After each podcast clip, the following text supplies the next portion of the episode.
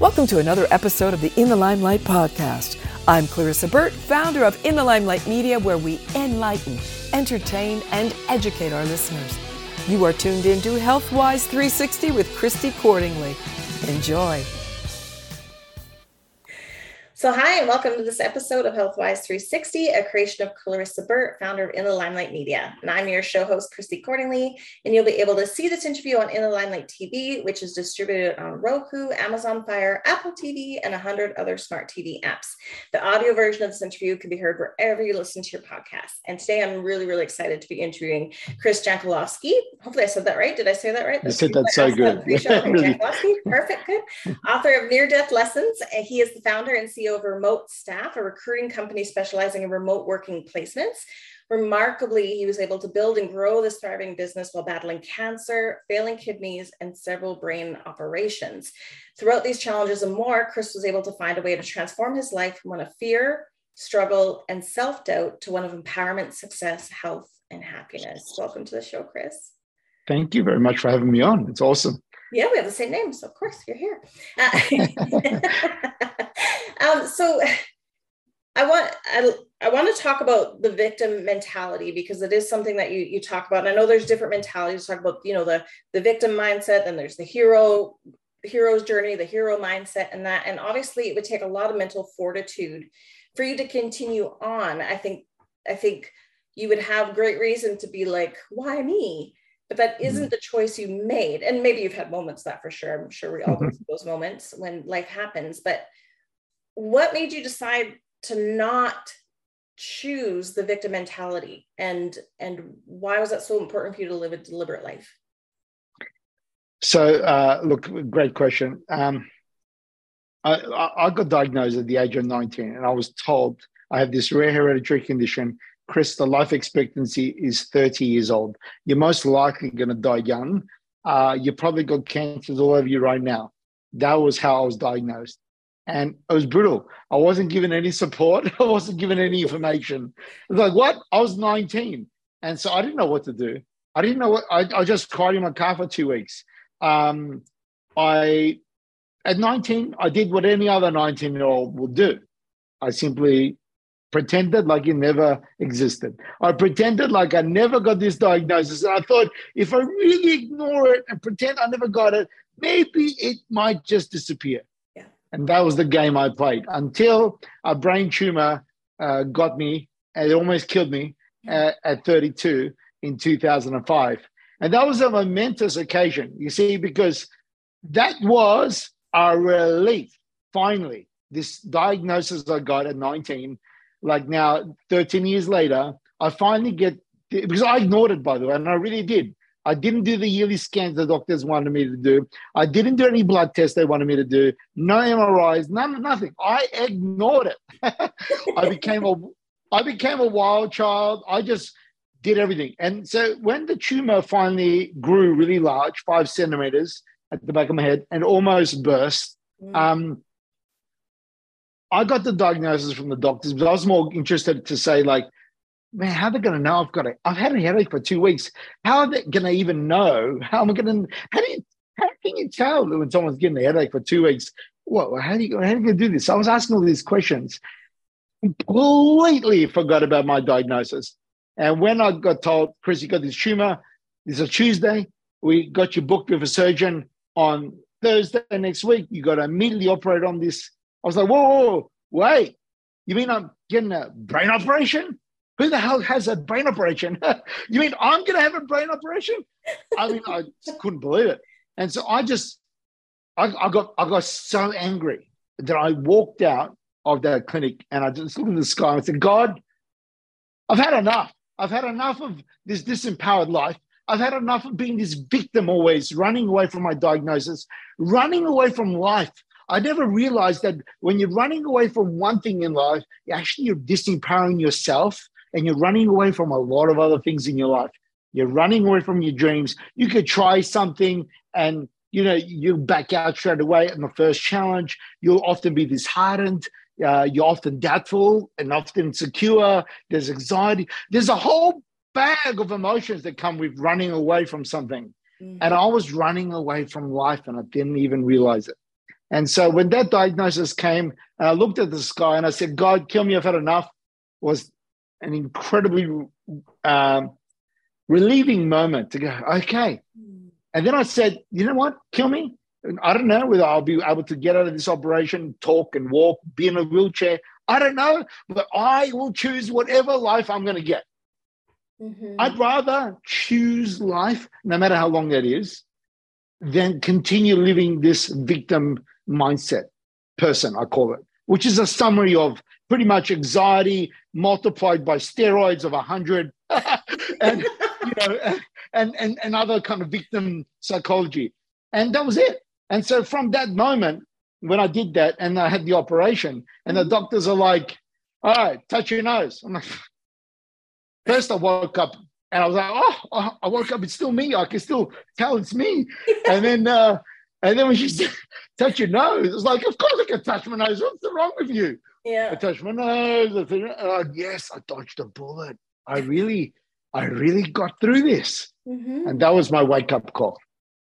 That's amazing. And I think there's a really good point to that because I think there's this sort of toxic positivity movement where we where if you're ignoring your problems, then you're all good, you're positive and you're leading a great life and have a great mindset. But I, I don't think that's true either. I think no. you do have to face things, but you have to choose to go through them with with braveness and face the fear and walk through the fear to get to the other side which is which is what you did because when you were ignoring it that wasn't healthy either right so victim mindset doesn't mean just ignoring all the negative and only speaking positive in your life correct yeah and look eh, victim mindset means if you if you uh, how, how's this for a bit of a controversial statement if there if there is someone that's suffering doubts insecurities confused often, mm. they are a victim. They're dealing with a victim mindset. Do you think a godlike creature with a plant of incredible biology in us, being in this time, in this existence, in this very version of us, like our cells have so much data. We are so amazing and powerful. Do you think a powerful being like us will be confused, doubtful always? No. But if you're running away from something, you are. Yes. Yep. Fascinating, isn't it? It's just distinction. That's all. No. so, so now, so let's say there's people out there that are like, yes, Chris, I'm in. I want to live a deliberate life. There's steps though. It's not just like all of a sudden today I'm I'm perfectly deliberate because we have all these years of things to unlearn and relearn. So what are the steps that you recommend people take when they want to start that journey to living a deliberate life? Well, first I have to say that look, deliberate, living a deliberate life simply means you know you you've got clarity with your desires. Mm-hmm. Yeah, you you you you you you you you you're aligned in your commitment. Your feeling, your mind, or everything's aligned. You're you're you're a true version of yourself. There's so much work to get to that, but the living a deliberate life is much more challenging these days than ever before. There's a catch. It's called the internet. It's called social media. it's, it's called a very fast paced life. Mm-hmm. And these days, with information coming from everywhere, it's so damn confusing for people more than ever before to be a clear version of themselves, a true version of themselves, because you're getting pulled with advices from everywhere, even me right now. uh, uh, we're creating those right now, yeah. Yeah, we're coding, we're feeding this media, uh, and and so uh, this is the challenge, and and young people more so today than ever before. This generation coming, it's hard to know what's really good. But for me, how about if I told you this? I never knew what I really loved unless I failed at something, badly stuffed it up, to, and badly hated it. To only bounce back from that to go, you know what? I definitely don't want to do that. But you know, as a result of no one to do that, I think I'd rather do this. And then I'll do that, fail, and I go, you know what? Oh, I think it's really more like that. and it's been this journey of uh, progression. And uh, but but self-empowerment is frustrating because the moment you're self-empowered, it's like a knife edge. It's like I was broke for 13 years. I become a self-empowered individual literally a year or so later, I'm a multimillionaire. It's friggin' annoying because I tried so hard, so hard. And it was just these little small shifts. Yes. Like, is that all it is? Is that all it is? Well, why aren't we all doing it? And so, anyway, I know I'm not. I know I didn't. I could go back to the answer about living a deliberate life, but I had to get that out of my system because it's frustrating it is but i think in some ways you have to accept that once you were ready that's when you were ready too right? Like if if it had if you had shifted earlier who knows what who knows what is good or bad. So so and i think as humans we i think you're very right. We do need to go through these things. We got to go through life with a little bit of curiosity and not be so afraid that every decision is fatal or final and like go give it a try. If you're not sure, go give it a try. See what happens, right? like there, you exactly. can always come back and you can always learn. You always learn new things from these experiences. So thank you. And, and yeah, and, and what I wanted to mention right here now, one of the things I remember from being a victim versus a self-empowered individual is I'm all in. Yeah. I'm game. I'm not getting out of here alive, neither are we. all. and so so the biggest issue most people have is that they settle to the status quo, settle to the way how things are, settle to the way they think, they understand things, settle by the opinions of their families or their communities around them. Yeah. Why are they always settling? They're just interpretations. They're not reality. And so what's fascinating is we invest so much energy and time into playing it safe, making sure we've got it all, you know, we, we're pretty certain of things. Nobody knows the future. Why are we all so invested in making such a commitment in making sure that our futures are going to turn out? Mm-hmm. We don't know when we're going to die. We don't know outcomes and results. All we've got to do is just focus on what we can control our actions, our attitude, and growing, being the best versions of our true version of us. The rest is all, excuse my French, bananas. I was going to say another word. That's I don't use it, yeah. We're a family show. Just kidding. Yeah. yeah. you know, it's, it's that is so true. You remind me of a funny story. Once I was at my grandmother. She's now 97. And she had said, you know, you see that painting there, Chrissy? Once I go, that is yours. I'm like, just give it to me now. She's like, what? I'm like, no, you can watch me. You can watch. You can enjoy me enjoying it. How about that? And she's like, okay, take it home. Like, like brilliant. Yeah. yes. Yes. So now, if you have been victim or you've had scary things in life, it, it probably isn't very easy to sort of stretch or figure out where your boundaries are or even recognize where you've put these barriers in place. So how do you go about learning where they are and learning how to stretch them? Yeah, another fascinating question. Look, um, our, when I had the brain operation the second time, can you believe it? I had a second one anyway, and the, well, you just and the, first one. Yeah. Yeah, I mean, I did so well from the first one, correct. The second one was fascinating because the second one was two tumors, and they were this time not on the edge of my brain, they were smack in the middle of my brain. Oh my goodness. Mm, that's a whole other scary encounter. And then in the operating room, right? Yeah, I'll never forget that time when I was getting wheeled in to the operating room, getting prepped up, you know, the, the everything.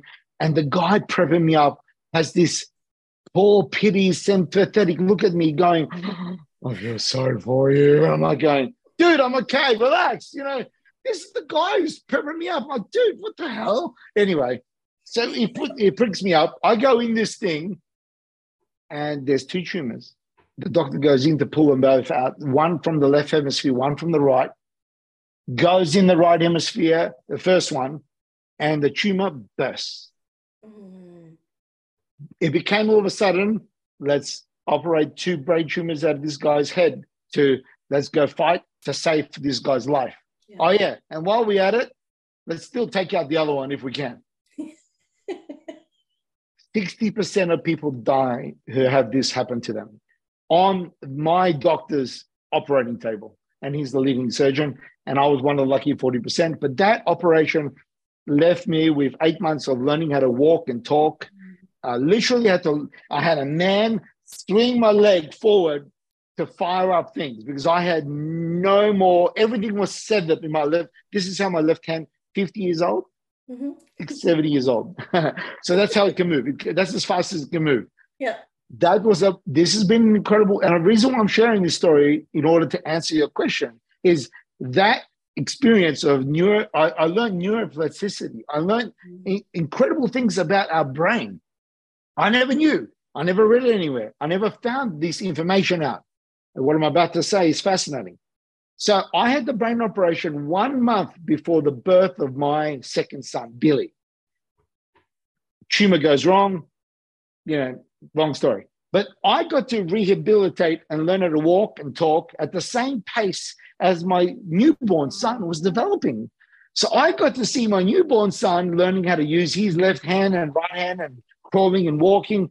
And he was, I noticed that his progression was happening at the same pace as mine, mm-hmm. though I was 49 at the time and he was a newborn. Our progression happened right up until he turned around three something years old when he started overtaking me. he started overtaking me, the little bugger from three years old. I'm still stuck at like around maybe four or five. He's now six. So he's much more better able to use his left hand than I can. He's much more able to use his body than I can. Uh, but anyway, so that that experience that I've just shared taught me one thing, two things.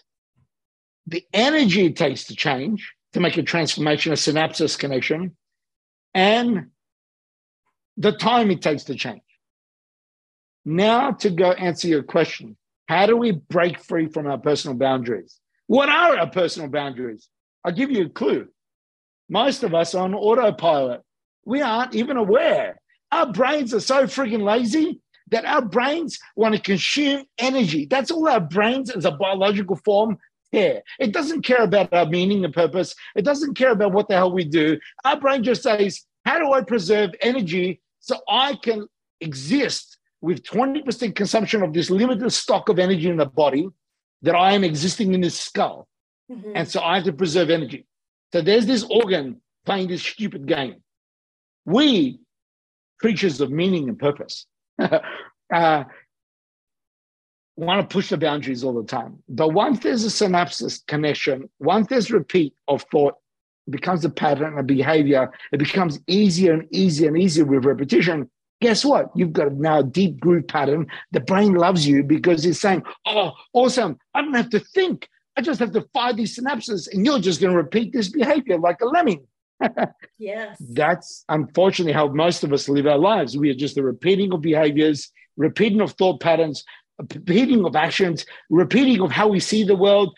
These all assumptions, repeating of how we interpret ourselves and how we labeled ourselves, how we limited ourselves. It's all patterns. Isn't it shocking? It's all brain patterns. So mm-hmm. when I had my brain pattern chopped, literally chopped, lost, the uh, uh, occupational therapist explained it best when I moved the pencil lid cover from the left of the table to the right for the first time. Huh? It's like, you know, anyway, uh, no control, zero control. And when I finally picked up the pencil lid cover, moved it, I was knocked out for an hour. She was still there. And I said, What the hell just happened? She goes, Well, you just connected a new synapses for the first time. And that's how much energy it takes for your brain to form a new connection. It had to take that energy from somewhere else, and therefore you were knocked out unconscious. Mm-hmm. And this is why our brains want to preserve energy. Okay. I'm hoping that this is a clearly explainable story and you're following. Okay, good. Now, if we're running on these automatic patterns and we want to break, we want to change our lives. We can change our lives by changing our patterns. And our patterns is not complicated to change. It's shockingly easy. So, first, you got to observe yourself behaving and responding to your patterns. We go in automatic self. So, when you walk in and all of a sudden you're thinking about something, you got to notice it. Mm-hmm. Sometimes we just play out what our brains are, are behaving, like we just play out shit. So, notice it first. And then the moment you notice something, challenge it. I'm gonna, you know, you got to challenge it. You got to interrupt that pattern because you disruption because you cannot feed it. The more you feed that pattern, the more stronger it gets. It's harder to change. So therefore, if you observe it, you break it. You'll be surprised at if you do that over uh, over. I don't know. For me, I found if I do this over like three to six weeks, literally have a war with myself and my brain patterns, I have that diminished. It's like it becomes a very very insignificant pattern that doesn't have power over me anymore. I don't just autom- automatically respond to that way of viewing or so for the first time in 17 years, now I'm in LA, I had my recent anxiety, victim mindset, stupidity happen to me. I rented a car and I was challenging myself about renting a car. For five hours, I had anxieties about rent, uh, driving this car because my bowels and everything else, I've got a lot of side effects. And, you know, I'm worried about this and that and this. And I don't know how my left and right hemisphere is going. All nonsense. I just fed something that just got out of control. I've been driving for 31 years. I've been driving on both sides of the world for 31 years. I'm fine. I can manage my toiletry affairs. but look what the brain did, right? Yes. That's what it, that's how, can you imagine our lives are dictated by our stupid patterns that are formed not by design, automatic, formed by society parents or problems around us that we thought, oh no, I'm not going to do that again. We've interpreted things a certain way that aren't necessarily so, that don't necessarily serve us. At the end of the day, you've got to look at your brain patterns and say, is it serving my life? Am I happy? Am I wealthy? Am I living true to my purpose and meaning? Am I invigorated? Am I creative? Do I really think I am growing? as a person? Am I being the best version of myself? Mm-hmm. That I'm always noticing this acceler- acceleration of growth, of power. If you're not experiencing that, you're living through brain patterns. You're not designing your life. You're not breaking through boundaries. You ain't accomplishing one thing after another. You're just busy reinterpreting your brain patterns in different environments, in different circumstances all the time. so, isn't it shocking that that's all it is? Brain pattern. Break through your brain pattern, break through your brain patterns, and you will change your life.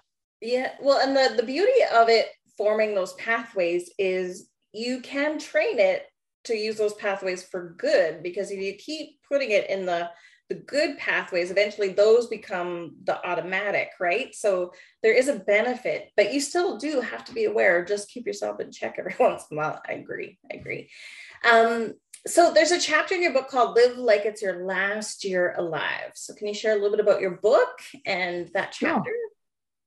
So my book's called Near Death Lessons: An Extraordinary Life Gained from Eight Near Death Experiences. Now, listen, none of us want to have that many adversities. Now, eight of these adversities didn't all change my life. Four of them did. Four of mm-hmm. them were kind of ones I had a laugh with with my friends. uh, but four, but four really transformed my life. I mean, the difference between a near-death experience that transforms one's life versus a close call is one does like a reset to your life. Like just everything that you hold true, everything you value, everything the way you see the world gets challenged and questioned. Everything is reset. You're like a factory reset. You're now having to reevaluate everything in your life. So that's what a near death experience does for people. And when you have that experience, you often are questioning what is your life all about? What are you wanting to do? And all this stuff. So can you imagine having it happen eight times? And it's fascinating. And every time it happens, it's like you just go deeper, deeper. So, because I always have these adversities, and right now I'm living on half a kidney, and yes, I'm growing cancer again, and yes, I'm always surviving again. Do I know how long I've got to live? No. Have I've been living with uncertainty for 30 years? Ah, 31 now. Okay, there's my mortality. It's out of my control. I'm not focused there. That's God's business. I'm focused on life. I choose life, remember? Focus on what I can do. So, because I've got so much uncertainty with my mortality, a lot of people take their life for granted. I can't take my life for granted at all. Uh, so, I've designed my life to be as if it's my last year alive every year.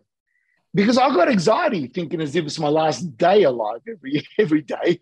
Uh, I can't be strategic. I can't think, plan. I can't schedule. I, I can't reevaluate things. But if it's my last year, I can. And I've been doing that now for quite a long time. And what I've noticed when you see your life as if it's the last year every year, what's fascinating is that you can move your decisions that you might be procrastinating on forward.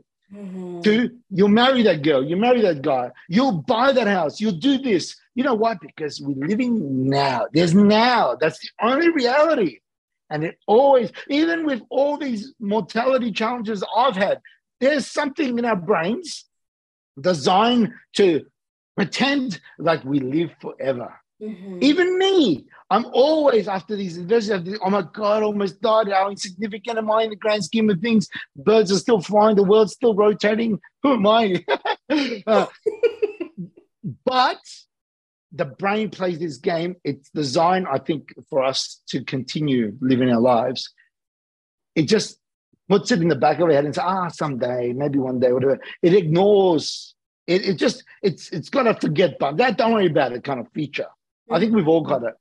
And so, but it's very important to bring your mortality in your life every day because death and existence exist coincide day by day, in my opinion. Because when I close my eyes and I go past my brain patterns and my emotional and my feeling sensations, I'm in a black void. Well, guess what? When I've had all my near death experiences, I'm always going to that black void. Mm-hmm. So, therefore, what's the difference between being dead in this black void, but somehow my consciousness or my awareness is still there versus being biologically present and still here.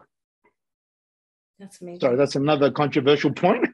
so, no, so, no. so look. Uh, so at the end, live you live your life as if it's your last year. Allows you to be strategic. Allows you to plot your your your schedules. Allows you to be more intentional. It forces you to have clarity with your desires. If it really is your last year, well, why are you doing what you're doing right now? it, it, it's a good question, you know, it really does. It, it is really serving you, your community, your family. Are you really making the impact you are? Is it really a true expression of who you are? It's such a, it's worked really well. Now, it doesn't mean go to the casino and put all on black. uh, there's just don't certain, do that. Certain yeah, you deliberate life. Yeah. Tone it down. You still may survive the next year. yeah. but, so, so I I live as if it's my last year alive every year with the hope that I'll live the following year. Mm-hmm. So I won't bet all black, or I won't go spend that hundred and thirty thousand dollars in that cruise ship cabin, or or I won't do those stupid things where I buy a sports car for the for pressing God knows who that I'll never use. Uh, yeah. Yeah, just go to Vegas and rent one for a day. Like it's just experience. Yeah, absolutely. We, we, it's so easy to do. Yes, thank you so much for your energy. This has been really wonderful. Um, is there any last thoughts you might like to leave our audience with, or, or any other sure. things you'd like? To Look, I mean, my my work is just beginning. This work of serving, contribution, and empowering others to optimize their time on this earth. We've all heard of near death experiences, but no one's talking about near death lessons. Mm-hmm. So uh, please uh, visit, if you like, my website, Near Death Lessons, and download a free guide that I've got about uh, the 10 mistakes I have personally observed that has prevented me from living life to the fullest. And uh, it's a free report, and just it's a good way to be in touch with me. I like people to be observant of my work I'm just starting and I'm here to serve the American community and people as a whole. And so uh, I hope I can make the impact in people's lives. Yeah, that's amazing. Well, thank you so much. You really are. And I think you're such a great testimony to making the most out of what we have and for, for having a really healthy mindset towards life. So thank you for sharing that with us. thank you. Thanks for listening to this episode of HealthWise 360 here on the In the Limelight Podcast Network, where we enlighten, entertain, and educate our listeners. Please remember to like, share, and subscribe, and don't forget to tell your friends.